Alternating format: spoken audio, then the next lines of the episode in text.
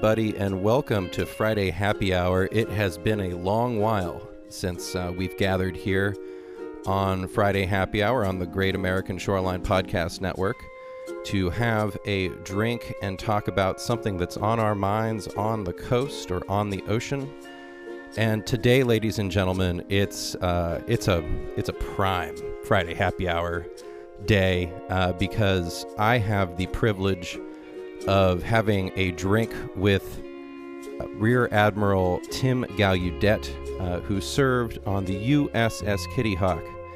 And ladies and gentlemen, if you have been following along in the news, you will know that the U S S Kitty Hawk uh, is going to be scrapped. She is leaving uh, her naval service and is going to be taken apart and repurposed into other things. Um, But this is this is the end of a very uh, illustrious naval career, and actually, Admiral Gallaudet, uh, you got to serve uh, on board this ship, and so on this show, I'm going to uh, ask Tim and learn about Tim's time. We're gonna we're gonna share some stories. Uh, I'm gonna nerd out a little bit on on the type of ship that she was. She was a mighty, mighty big aircraft carrier. Uh, I forget what you call them, mega carriers or something. There's a super carrier. She's a super carrier.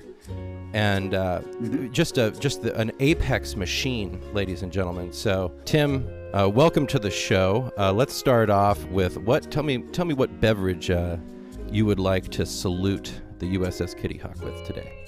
Well, you betcha. I am drinking a Loose Cannon Imperial Pale Ale, or India Pale Ale, sorry. Uh, brewed up here in the state of Maryland where I'm living, and I thought, you know, the nautical theme just demanded it. Fine choice, fine choice. And I am having a Manhattan uh, because uh, this vessel was, uh, well, first of all, Manhattan is a beautiful, strong, sturdy beverage. Uh, but uh, U S S Kitty Hawk, I believe, was uh, constructed by the New York Shipbuilding Company. Uh, I might have that name wrong, but... Um, She she hails, I believe, from New York. So uh, that's or, correct. So I am going to to salute uh, her origin there with with my Manhattan. Well, uh, let's start off here and uh, talk about just the significance of uh, the community of the Navy on the American shoreline. Um, these vessels, uh, you know, the purpose of the show, of course, is the Kitty Hawk, but the Kitty Hawk is backed up is a part is a piece of the United States Navy, which is deployed all around the American shoreline and uh, has major installations and some smaller installations. But uh, the the people, the sailors, the the the people who are in the Navy and the support con consultants and civilians that that back all this up are are live on the American shoreline. They are in our communities. And Tim, talk to a, talk to me a little bit about what goes through your mind uh, thinking about the Navy on the American shoreline uh, vis-a-vis the U S S Kitty Hawk? Right, Tyler, it's exactly the case that the Navy is a part of the fabric of the American shoreline. Uh, in so many communities, there are bases nearby or adjacent, uh, and and they uh, and they are home to ships and infrastructure and sailors and civilians who work their day jobs or deploy for a period, but then come back and are and fold back into the communities. So, and, and this is really nothing new. It's an interesting dynamic. It's part of our, our shoreline fabric uh, since we've had a Navy uh, after soon after World, or the Revolutionary War. But the, you can look at some of the big ones like Norfolk and uh, Mayport, Florida, and San Diego, um, up, up there in the, north, the Pacific Northwest, Bremerton.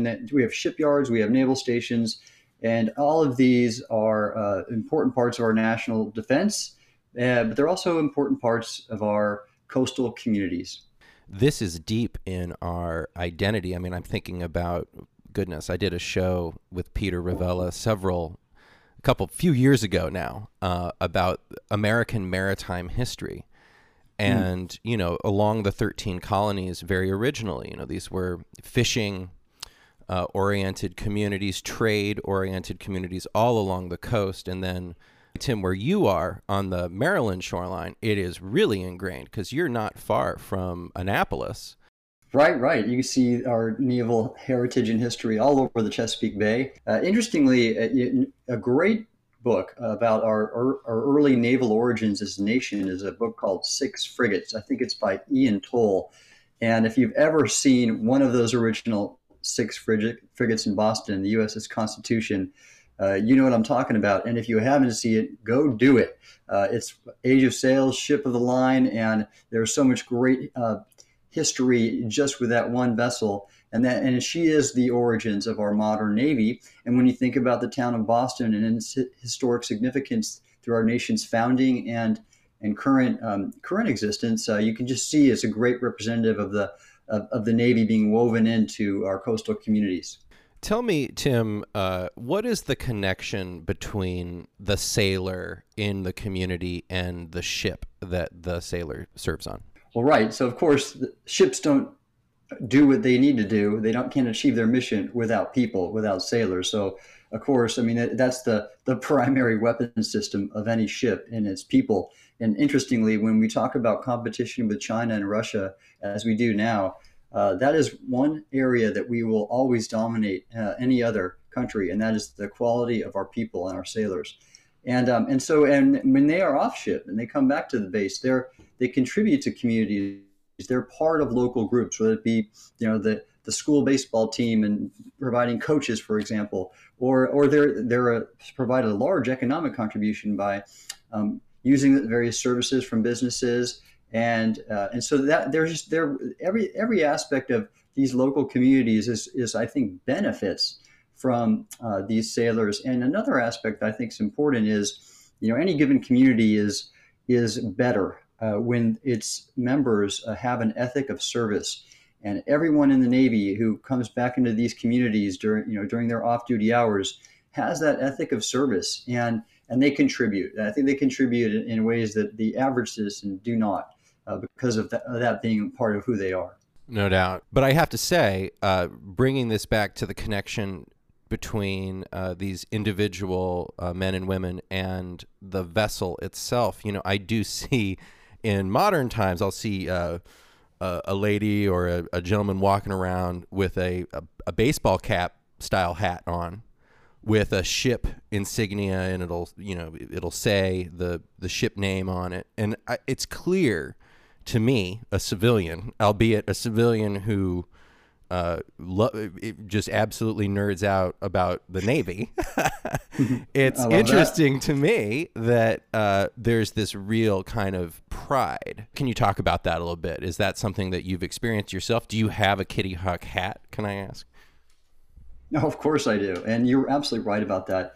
Everyone who's ever served on a Navy ship in any capacity feels to be a part of that ship, and the ship is part of them. And that's how I feel about the Kitty Hawk. I, I spent two over two years on board during two combat deployments. And uh, these were, this was my family, away from my family.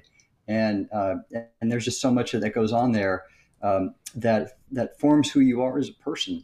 So it's it's really special. And and it's just not me. It's, it's my parents. You know, they they when you they, we saw the news about the Kitty Hawk, well, everyone I knew uh, kind of came to me and reached out, and we had a we shared a, a sort of memory or connection. Um, so it's even much more than the sailor. It's everyone the sailor's touched.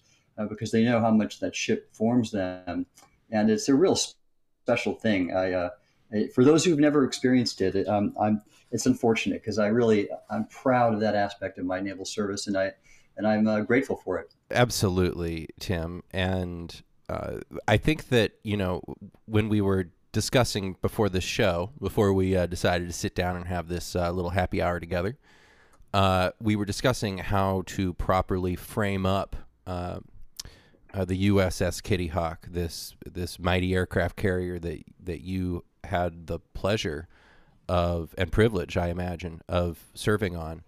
Uh, and I, being the Navy nerd that I am, I just immediately wanted to like frame it up in the history of like every warship ever built.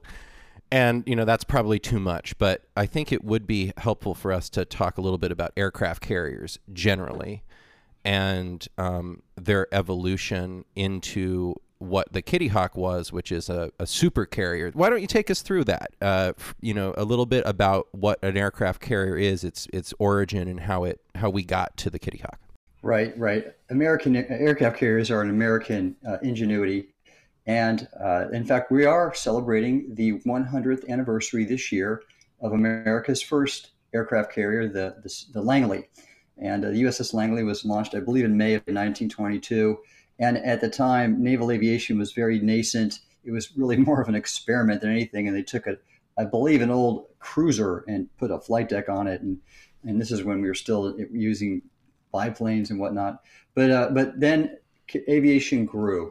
And at a pivotal point in World War Two, it really was Pearl Harbor, uh, when our carriers became so advanced that they replaced the battleships as the, the primary ship of the line, the the, the major assets of uh, in, in naval arsenals. And uh, of course, the Americans have led the way with the technology and the operations and the and the, the tactics and the doctrine. And I'm, I mean, I'm I'm proud of our Navy for always for having that edge. And every other Navy wants to be like us. You even see China, they're working on their second aircraft carrier. Uh, other nations have, have built their one-offs, but um, we've led the way in this, and we continue to do so. But interestingly, as that evolution of the technology and its application throughout World War Two, then to Korea, Vietnam, uh, and then, of course, even the Gulf War, the first Gulf War, then the second invasion in Iraq, and, and so on, um, carriers have been a part of every one of these campaigns, even the deep land campaigns, and I'll talk about that later. But uh, so it's a, and when the, the amazing part of an aircraft carrier, um, besides the complexity and the, the, the technology, is that it is what four acres of sovereign U S territory wherever it goes. And that's that's the idea, is that this asset can go and project power and and enforce national will and policy uh, in, in this way. Uh, to have a mo mobile assets, or you know, a dozen of them around the world that can do this is really quite something. And um, and you see it affect history and um, and the geopolitical landscape in major ways. Uh, so it's it's quite significant. I, I don't think I don't think we you know of course in history we've seen things like the battleship, uh, but um, you know uh, still nowadays uh, that that remains to be the case. This national asset that the the presidents always want to know where they are when something happens. And then you have the case going on right now with carrier strike groups. Uh, near Taiwan and uh, over in the uh, Mediterranean, you know, being poised for both China's aggression, possible aggression, as well as Russia's. Four acres of sovereign American, did you say territory? I guess it's not soil because it's, uh, yes. It's a flight deck. I don't know what they make that out of, but it ain't soil. But it's steel. It's steel. it's, it's a, sovereign steel. It's sovereign steel. Let's talk about, uh, so... Kitty Hawk is a super carrier, uh, which uh, is obviously an, a superlative uh, term. Um, is is Kitty Hawk the first super carrier? Well, that that term is really colloquial. It's not an official naval term. Sorry to burst your bubble there, That's Tyler. okay. That's okay. But, but ultimately, it it um it was uh, I guess the first of its kind in terms of its size, speed, and capability. Uh, the earlier carriers were, uh, you know, a smaller, slower, and this was. Uh, it also was the last of the of the conventional carriers. So there was a, a class of ships that, including the Constellation, the Ranger, that were the, these conventional carriers, the biggest, the best we ever had until we went nuclear. Um, but Kitty Hawk, pretty much, besides having a nuclear, uh, not not having a nuclear plant, was just about as capable as the nuclear carriers that followed. Um, with the exception of range, you know, we'd obviously have to re resupply fuel. But then again, um, you know, you're always limited by something. You, even if you have nuclear fuel, you're limited by the amount of supplies you might have on, or ordnance uh, if you're conducting combat operations. So there's always a need to resupply something. Uh, but the nuclear power, power has its advantage. Um, and so, and the Kitty Hawk was an amazing ship. Uh, you know, when you think about some of these right now, very close to what the latest modern carrier has. The latest carrier is the Gerald Ford. It's twelve billion dollar warship plus plus four millions of research and development before that. So we're talking yeah. about a major investment in tax dollars. And, uh, you know, Kitty Hawk was really interestingly similar. Whereas the Ford has about forty-five hundred crew, the Kitty Hawk had fifty-six hundred, a lot more because so much less was automated, uh, but but still a sizable force, of course. Uh, and this includes the the air wing when when the when the aircraft are embarked and you have a, an air wing, which is Is actually a separate command uh, of, of several squadrons that form together to create an air wing of jets and helicopters. Uh, all told, you you know you have there forty-five hundred or fifty-six hundred sailors on board with that complement. Wow. The Ford was is a thousand nine a thousand ninety two feet long feet army a thousand ninety two feet long, and the Kitty Hawk is just shy of that, thirty feet shorter really. So thousand foot warship. Both have really wide beams, uh, over two hundred and fifty feet for the Ford, and Kitty Hawk was a li little wider, at two hundred eighty feet. I mean, these are these are giant. I mean, we're talking about four football fields of territory, you know, um, uh, or more really. Uh, each held over uh, seventy aircraft.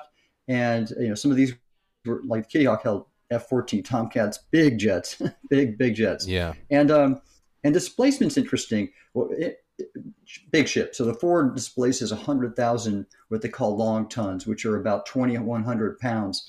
And the Kitty Hawk was a little bit less, eighty-three hundred. I don't know exactly, but I would guess that some of the nuclear reactor shielding is the reason for the difference in displacement weight.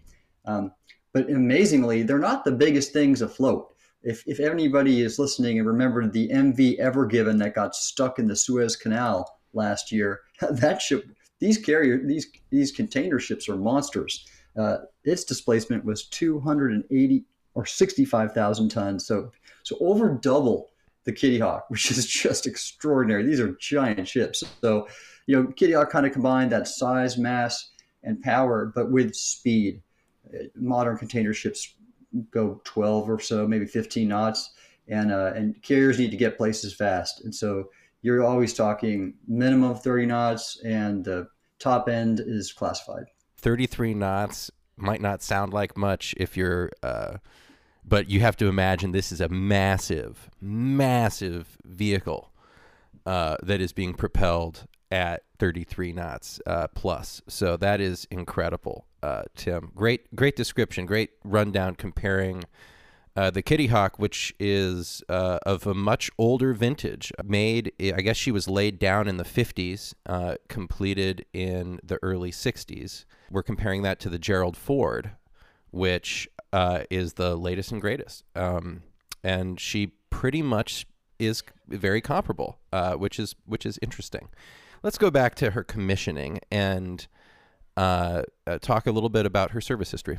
Right. Well, interestingly, she started out in the early sixties. This is right before Vietnam started ramping up.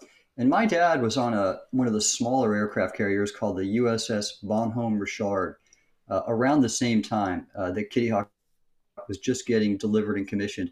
And um, he served for a time out off Vietnam. And then when the Kitty Hawk was commissioned, Um, we had a very active presence. Uh, this is when the Cold War was kind of peaking, and so we were we were actively um, in, involved in the Western Pacific.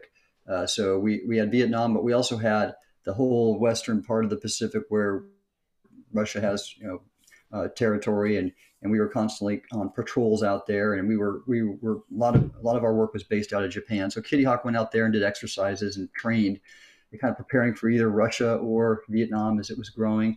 There's a great picture in Wikipedia of President Kennedy visiting the Kitty Hawk, and he's on the bridge there uh, with Governor Brown of California. And I've, I've been on that bridge. In fact, I've been on that bridge many hours as a bridge watchstander and officer of the deck. Uh, and so that was that was the time. Uh, and of course, then then Kitty Hawk started uh, um, participating in strikes into Vietnam. And, uh, and my dad knew a lot of aviators uh, that were shot down. Some were P O Ws. Some didn't come back. Uh, and that was a big background in my in my growing up.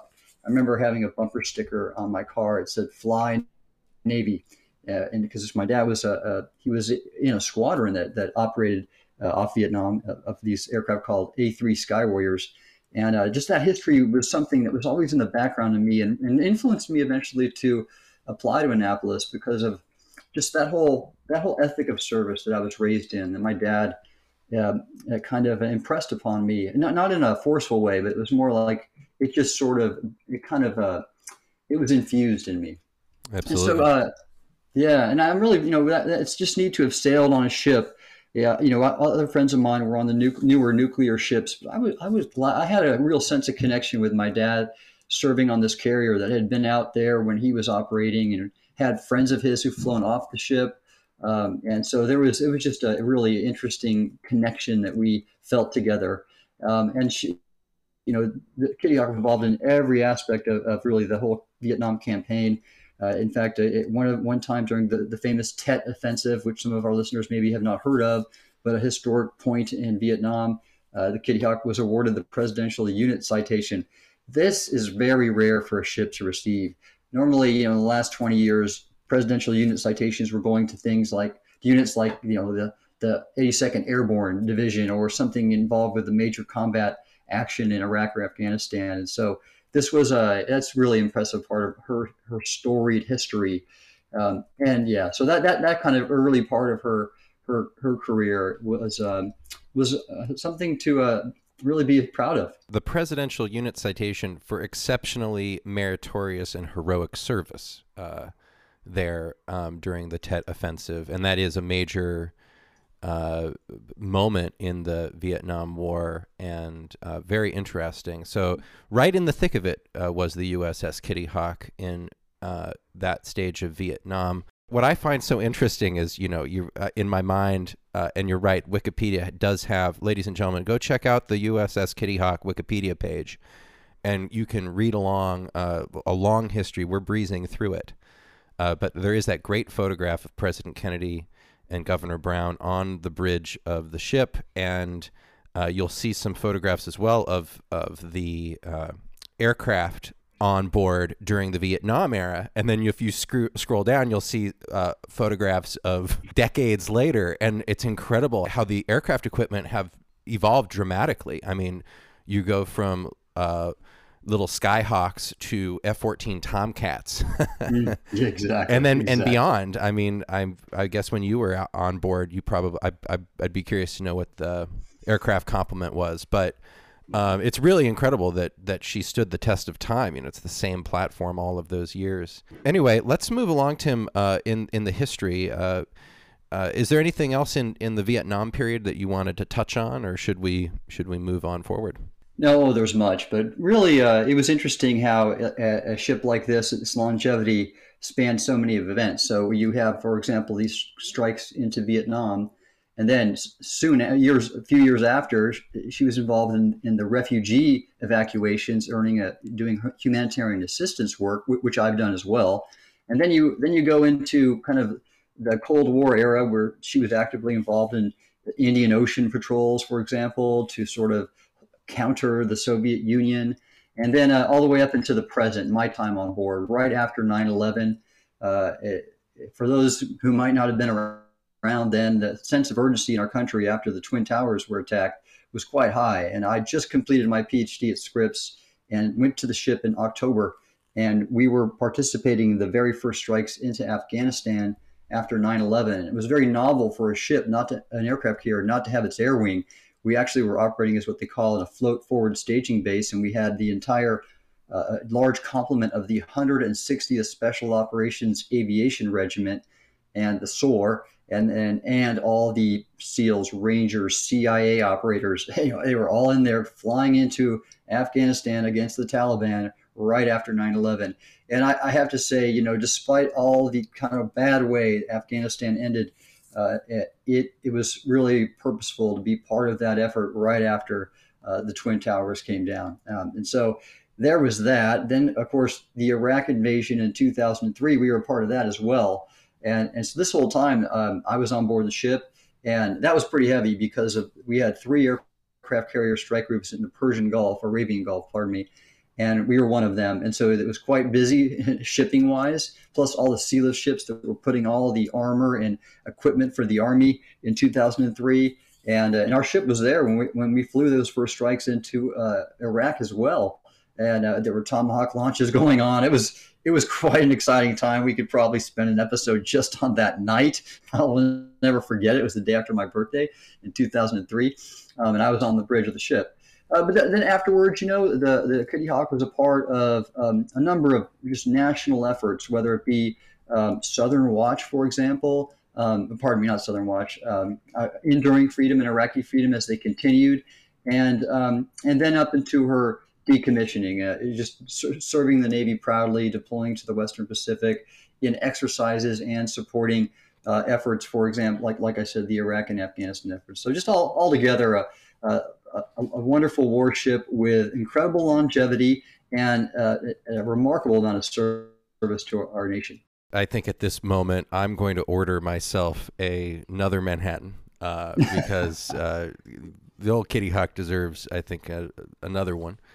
And uh, because I and I also I just got to go back to um, your experience on board, and um, which which was a long time. Um, you spent a long time, years, Tim, uh, uh, on the Kitty Hawk. So I, I would really, first of all, just love to get your first impressions when you came aboard the first time and when you saw her the first time, uh, knowing that you would be uh, stationed on the ship. Right. I was in the Arabian Sea. We had all those special operations helicopters on board, flying strikes into Afghanistan. And I remember I came in on a, what they call the uh, the C two, the carrier onboard delivery, a twin prop plane that lands on the carrier and does a landing with a hook on the on the arresting cables. Um, and I'd come from, I think, Bahrain is my route. I was I went there from there to the ship in the Arabian Sea and uh, off the coast of Pakistan. And I remember my first day, I got lost. and I'd been I'd been on a big ship, you know. I'd been on an amphibious assault ship, which is about an eight hundred foot long ship. Uh, but still, you know, it was, it just takes a bit of time to navigate around a, a neighborhood like that, because it was about the size of a neighborhood. Um, but, uh, you know, really quickly, I what I liked is we just had such a sense of purpose. Our captain at the time, Tom Heil, was just a very great, positive aviator, decorated from his time in flying combat missions in the first Gulf War. And I loved him. Uh, so I was standing bridge watches with him. And everybody in the crew, we just really bonded and had that sense of purpose. And it felt good. It really felt good to be a part of a team that, you know, America's team out there uh, doing what the nation called us to do. And uh, so, yeah, man, and it was like you said, I lived on the ship for two years. I uh, it was station it was stationed in Japan. My family couldn't come out at the time, so that was my home for two and a half years, except for the times I took leave to see my family. Um, so sad and lonely to be away from my my my wife and then one year old daughter, but. Uh, But it was really purposeful. And um, the other part it might be worth mentioning is I have to admit, you know, it, it was also very stressful. As an officer of the deck, you're in charge of the bridge. Uh, when the captain, you drive the ship. You make all the decisions about whether aircraft can land or not, where, where you turn, how fast you go. Uh, we would do underway replenishments where we'd park a, or we'd drive at about twelve knots alongside a, a replenishment ship with only about one hundred fifty feet between us. For hours trying to transfer transferring fuel, ordnance, bombs, and, and supplies. And uh, and that just driving a ship and then those conditions, or driving a ship during combat uh, aircraft um, missions, every every moment was a potential chance to kill somebody, basically. You know, if, if you turned the ship while an aircraft was on final approach, it would crash, and you, you you'd be responsible for the death of a, of a pilot and crew. You if you removed the ship while they were moving aircraft, whether on the flight deck or in the hangar bay below, uh, you, you the ship could ultimately cause an aircraft to, to roll, basically, and crush a sailor. There just there were so many things and rules and procedures you had to follow in a very precise way uh, with this to operate the ship safely and not hurt anybody. Um, just so many things that were so dangerous about that ship. And yeah. amazingly, amazingly, you know, we we had. Um, With the exception of a few of the aviators who were um, either um, uh, received, uh, uh, I think, I, I forgot how they were shot down. We had a couple of aircraft that were shot down in the Iraq War, uh, Iraq War. And then um, it was probably anti-aircraft missiles, I believe. And it's, it's in the ship's history, as well as, um, I don't think anybody, though none of the sailors on the ship, I think they are, you know, that t- with all that going on, Um, I, that was my mission. I just never wanted to be responsible for hurting or, or injuring or killing a sailor because I, because of carelessness on my part as, as driving the ship. And that was, I, I thought about that every day and every second of every day. And I'm, I'm thankful that I, I uh, was able to you know, pull that off. A high pressure wartime uh, command situation there. Um, and uh, could you t- talk a little bit more about your responsibilities on board? I, I know by this point in your career, you, you mentioned you had just received your P H D. So I'm I'm curious what what uh, if you could talk about what your uh, command responsibilities were. Oh yeah, so my specialty in the Navy was a, a meteorology and oceanography officer, and so my job on the ship was to run a division of aerographers that pr- forecast weather for the embarked air wing. And that really important mission, because it's not like you have the Weather Channel out there in the, right. in the Ara- Arabian Sea, and uh, and everything is everything is driven by weather on an aircraft carrier, and uh, you know, not just the weather but even the sea state. Uh, it, I have been on on an aircraft carrier where we were rolling, you know, fifteen to twenty degrees because of, we had a, a, a an eight foot swell on the quarter on the port quarter in the Indian Ocean. I mean, that's that's what you just got to think about everywhere. And when you're rolling fifteen, twenty degrees, you cannot do flight operations. You know, it just doesn't yeah. work. And so uh, there's all these reasons that you need to have really good weather predictions. And um, that was my big job. But of course, I had a handy crew of aerographers that that did that practically. And my job was just to manage and supervise them. And so therefore, what most of the officers did is they stood watches. I had been qualified as a surface warfare officer and an officer of the deck on a previous ship. And I love ship driving, and uh, so I, I I spent most of my time on the bridge, eight hours a day, two separate four-hour watches, driving the ship in all sorts of those evolutions, whether it be, again, aircraft flight operations, underway replenishments, just um, uh, we did exercises with other ships in formate, close formations, and uh, just really very interesting time. A lot of it in, coming in and out of port. Uh, they call that sea and anchor detail, and I, we'd always come into the Tokyo Wan, the Tokyo Bay, and I always remember coming home and, you know, coming into the Tokyo Wan, and that's a really tight navigation situation because you have so many other ships that are coming in and out at the same time, and uh, it's it's very much precision maneuvering, but um, but really enjoyable from a mariner's perspective. I uh, I I bet. And Tim, I've I've had the pleasure of getting to know you over the past year or so, and I'm just grinning that you would. Uh, You would find yourself, of course, up on the bridge uh, in those moments. Uh, a lot of responsibility, a lot of high pressure, but uh, I totally, I get why you would want to be there. It's a it's a huge ship, fifty-six hundred sailors on board, and and pilots and uh, officers like yourself, uh, all doing different jobs. Uh, everyone busy, um, but that's a lot of people. It's a it's a huge community, actually. Um, can you talk about the lifestyle? I mean, obviously, it's a long time. You you can't be at red alert twenty-four seven. Um, so between um, between watches, uh, were, were there times to socialize and get to know uh, your fellow shipmates? Oh yeah, uh, that's the biggest part of the ship is your your friends, the crew, and your, your shipmates. Your shipmates are. They become shipmates for life, and and that's uh that was really a terrific part of the, the experience. So you know the you you do have some downtime, you know, and of course there's a lot of kind of a social life, if you will, in the officer's wardroom, which I would I would where I would dine and and kind of hang out with friends. And when, and when I a few times I had that time, you know, or avail, available, you know, when you're a bridge watchstander, those those times are few and far between, but ultimately you had that. And uh, and interesting, you know, aircraft carrier is so big. Uh, there's there, I'm trying to remember. I I know there's a couple gyms on board. I made sure of that. I, I made sure to use the gyms because uh, just to stay fit, and it helped me stand watch better to, to exercise and blow off steam after any watch. Um, and then uh, there's interesting. A lot of my memories of, of socializing wasn't on the ship because again, you're working when you're on an, an American ship for sure, but uh, it was the port calls. I loved, uh, like for example, Hong Kong. I, I think I went. To, we went to Hong Kong once. Uh, I've been to Hong Kong several other times, and uh, the port call in Hong Kong is fantastic. My wife met me, Karen, and we had just three days of just really great time together. Uh, we also had pulled into um, Singapore, and that was a really fascinating port. I had a lot of fun with my friends there. The interesting memory I have of Hong Kong is my crew of aerographers. They uh, were kind of out and about in town. town, pardon me, and Jackie Chan was filming Rush Hour one, two, or three. I forgot which one, uh-huh. but they they kind of kind of happened upon Jackie Chan, and they got a picture with him and an autograph. And I was I was so stoked because I wanted my sailors to have a good time. They worked so hard underway, and they were just like they were just like grinning ear to ear when they when they showed me the picture, and I was just really happy for them.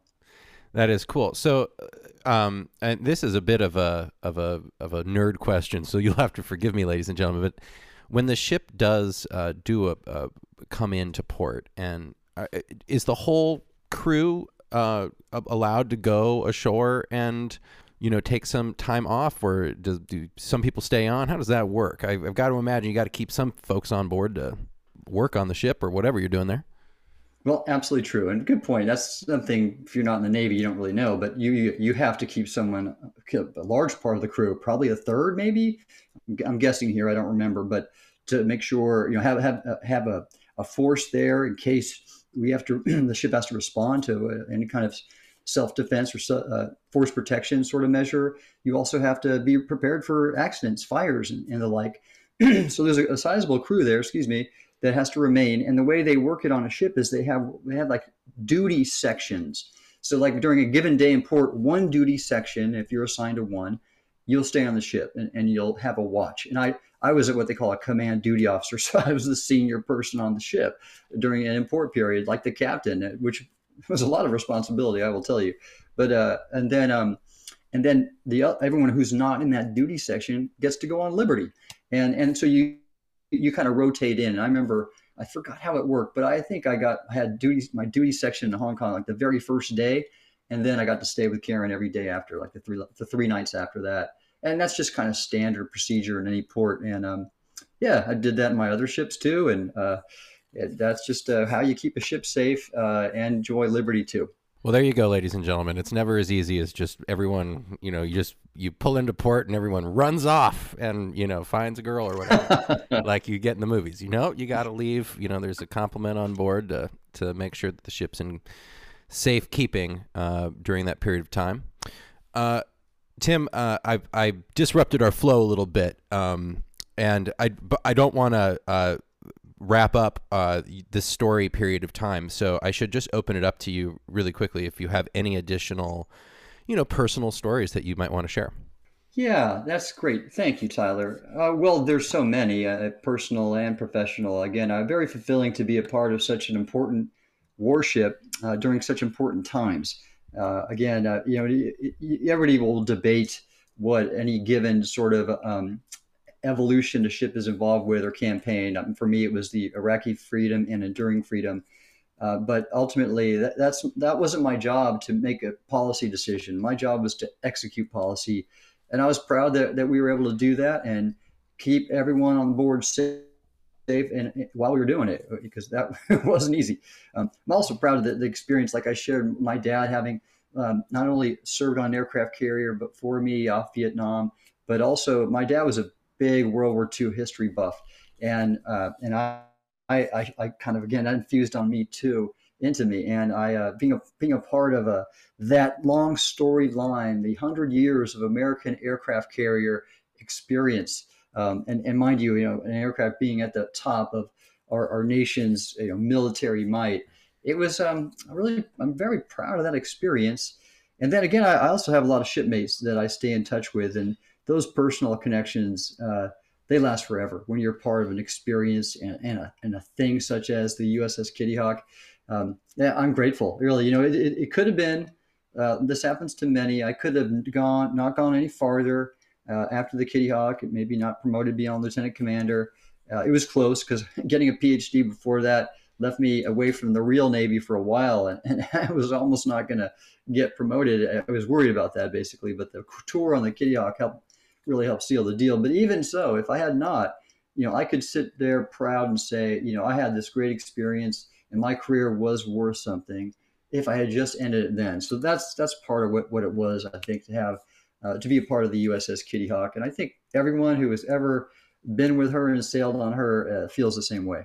Well, Tim, it's just a pleasure to hear you talk about the U S S Kitty Hawk and your service aboard her. Uh, she sounds like she was a wonderful ship, and that you're not alone, that there are thousands and thousands and thousands, probably tens of thousands of uh, retired and maybe even some uh, still, uh, still in service uh, who will look back fondly on this ship, uh, which is, as I, as I said uh, at the start of the show, uh, is going to be taken down and scrapped, and uh, will no longer be an aircraft carrier anymore. Um, but it doesn't mean we will forget uh, her history.